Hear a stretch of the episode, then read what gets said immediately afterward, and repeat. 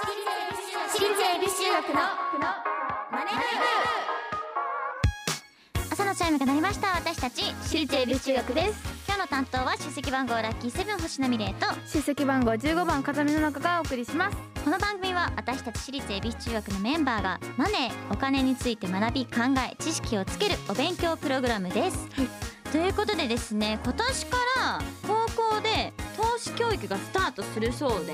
はいだからののかは中学2年生だよね。中学2年生。ちょっとみんなより一歩リードしてるんじゃないですか？みんなに教えられますねねそうだね。テストでもいい成績取れちゃうんじゃないですか？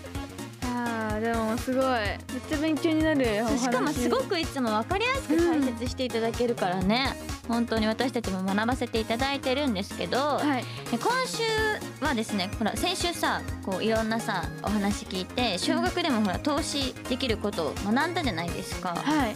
で今年なんかどんな企業が成長しそうだなとかこの企業成長してほしいみたいなのありますか？えー、なんだろう。どんな企業が？えー、なんか好きなこととかない好きななんか。こと食べ物？食べ物？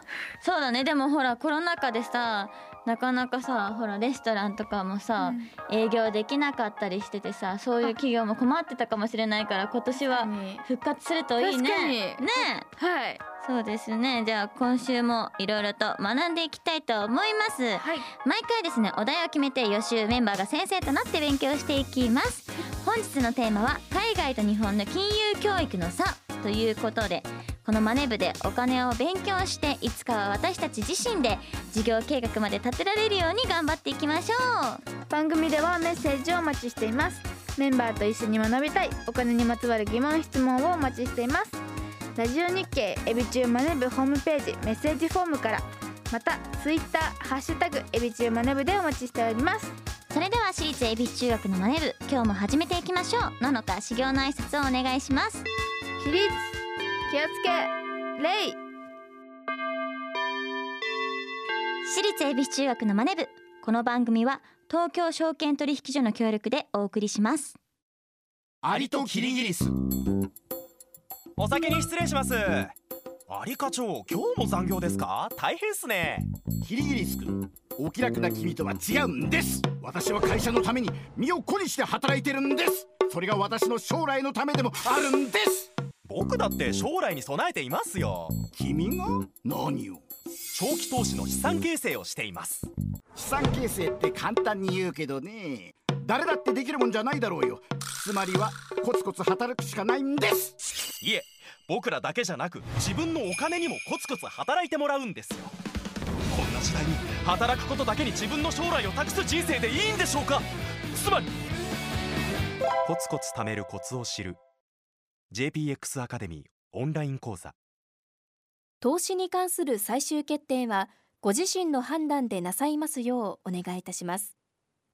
東京証券取引所。私立恵比学のッシュタグエビチューマネブでお待ちしております。今日の授業は海外と日本の金融教育の差。ガラガラガラガラ。星名先生が授業を始めます。今日は知っての通り1月10日成人の日だ。ののかはどんな大人になりたいと思っているんだ？もう星名先生みたいなかっこいい大人になりたいですよ。おーなんか今日はなんか怖いなこの後なんかあるのかなっていうぐらい。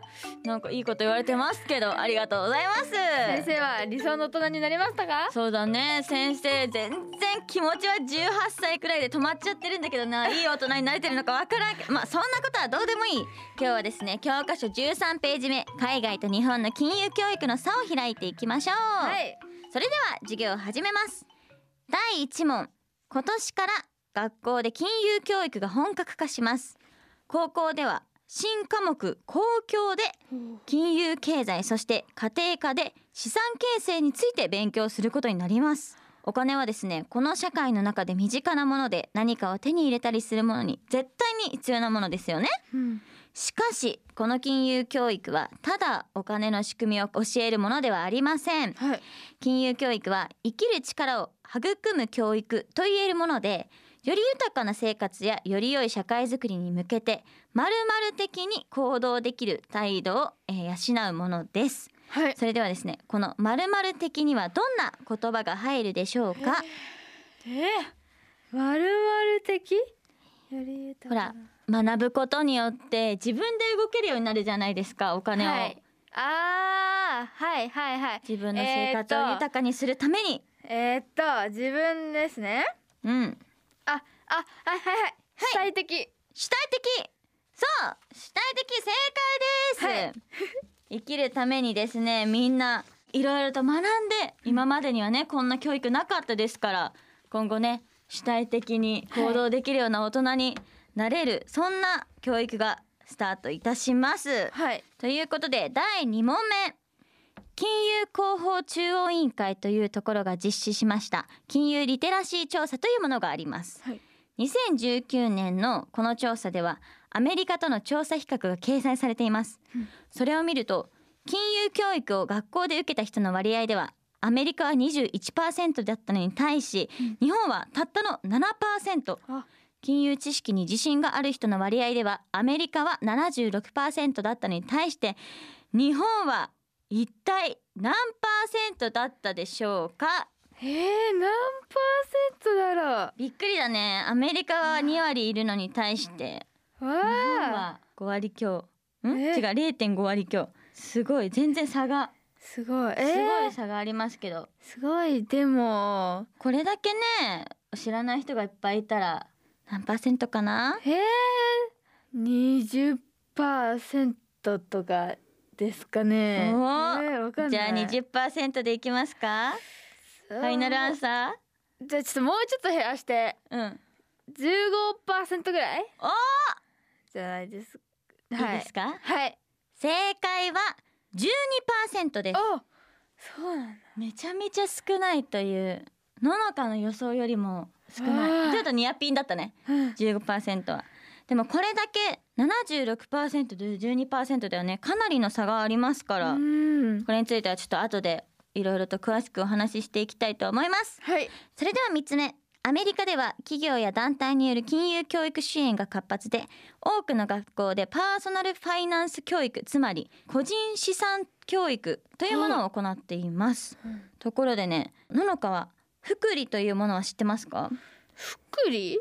なんだ？福利っていう。複数の福に利益の利。ああ。って書いて福利って読むんですけど。どういう意味なんですか？例えば100万円を年率5%で運用すると1年で105万円になります。はい。さらにこの105万円を5%で運用すると次の年にはまた5%増えていくので110万2500円になります。はい。あ。これを複利効果と言います。ああなるほど。そう利息が利息を生んでいく効果のことなんですけど、うん。アメリカでは何歳くらいにこの複利というものを勉強すると思いますか？えー、ナンパでも金融教育を学校で受けてる割合って結構アメリカ高かったので。高かったよね。でも複利なんてさ聞いたことないよね私たち。はないな学校で全然聞いたことないよえー、でもあ結構難しそうだから、えー、それこそ高校生ぐらいとか17歳16歳とか、高校1年生2年生くらいで習うと、はい正解はなんとはい。10歳です。おおびっくりじゃない ?10 歳って何年生？小4年生かな？4とかですか？え？小4で複利という難しい言葉の意味を知っているという。いやーこれはこれはみんなお金に対してね知識がありますよね。うんすごい。なるほどね。いや進んでますね。そしてじゃあダイヤもいきますよ。はい。アメリカだけでなくイギリスもね金融教育がすごい活発みたいな感じなんですけど、うん。2002年から必修科目となったシチズンシップ教育というものがあります、つまり市民として生きていくための基礎教育というものなんですが、はい。その一つとして金融経済が含まれています。はい。また2014年に公表された全国共通の教育課程にて金融教育をとある授業でも取り上げることが示されました。はい。一体これは何の授業で取り上げるんでしょうか、えー、金融教育？うん。なんだろうえー、なんだろうな。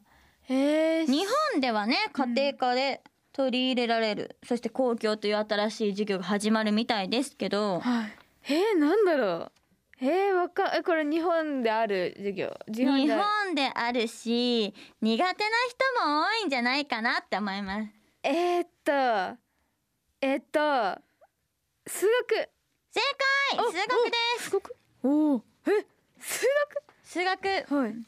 ではではいろいろとののかに考えてもらいましたけどはい。今週も答え合わせと復習の時間となります。はいはい。ではですね1問目の金融教育はより良い豊かな生活やより良い社会づくりに向けてまるまるに行動できる態度を養うでしたけど、うん。正解主体的に行動できる態度を養うものです。はい。ちょっと長くなるんですけど、はい。日本におけるね金融教育は以下のように定義されています。金融教育はお金や金融のさまざまな働きを理解しそれを通じて自分の暮らしや社会について深く考え自分の生き方や価値観を磨きながらより豊かな生活やより良い社会づくりに向けて主体的に行動できる態度を養う教育である。このね定義で示されていますように金融教育はただお金の仕組みを教えるものではないということです。うんこのような定義がまた絶対出てきますからまたきっとね、あるんでしょうね。穴埋めこういうのの穴埋めあるよね。あ覚えとこう。覚えとこう。はい。ということで第2問の答え合わせいきましょう。はい。金融知識に自信がある人の割合ではアメリカは76%だったのに対し日本はたったの12%うん。他にもですね金融知識や金融行動考え方の設問に対する正答率をイギリスドイツフランスと比較しても日本は低い結果となってしまいました。ののかの手元にね、はい。あのグラフとかもあると思うんですけど日本はなかなか進んでないという、やっとねあの始まりますから授業がこれでうん。少しはパーセンテージが上がるといいんですけど、うん。それでは第3問のはい。答え合わせいきましょう、アメリカでは福利について10歳くらいで勉強しますということなんですけどはい。10歳はねさっきも出ましたけど小学4年生くらいはい。ということで日本では大人になっても福利について学ぶ機会がなかなかないし私も全然知らない言葉でした。うん。アメリカでは10歳くらいで福利そして投資をする理由について学ぶそうです。アメリカで生きていくために必要な生活に密着した実践的スキルを身につけることが目標とされていますねえということでこう日本も教育が進んでいるかと思いきや、うん。この金融教育はまだまだ世界に遅れを取っているということがわかりますね。はい。そして第4問目イギリスでは金融教育を数学の授業でも取り上げています。はい。具体的にはね利率の計算を行うらしくてしかもねイギリスではなんと3歳から金融教育を受けることを推奨していて3歳から5歳の時点でお金の使い方そして商品の選択と支払いといった学習目標が設定されています。ねえびっくりすぎる。3歳から5歳幼稚園で学ぶみたいなね。すごいね。日本のね金融教育プログラムだと小学校低学年で学ぶ内容に近いと言えるそうです。ということでいやーすごいね。すごいアメリカめっちゃ進んでね、アメリカもイギリスもそんこんなに進んでたらみんな投資するよね。うん。いやいやいやいやあ。かなり勉強になりましたけど。ーはい。ねでは最後に今日の海外と日本の金融教育の差星名先生なりにまとめると。日本まだまだだな。来年から頑張ろう。次回もしっかりお勉強していきたいと思いますラジオ日経。私立恵比寿中学のマネ部。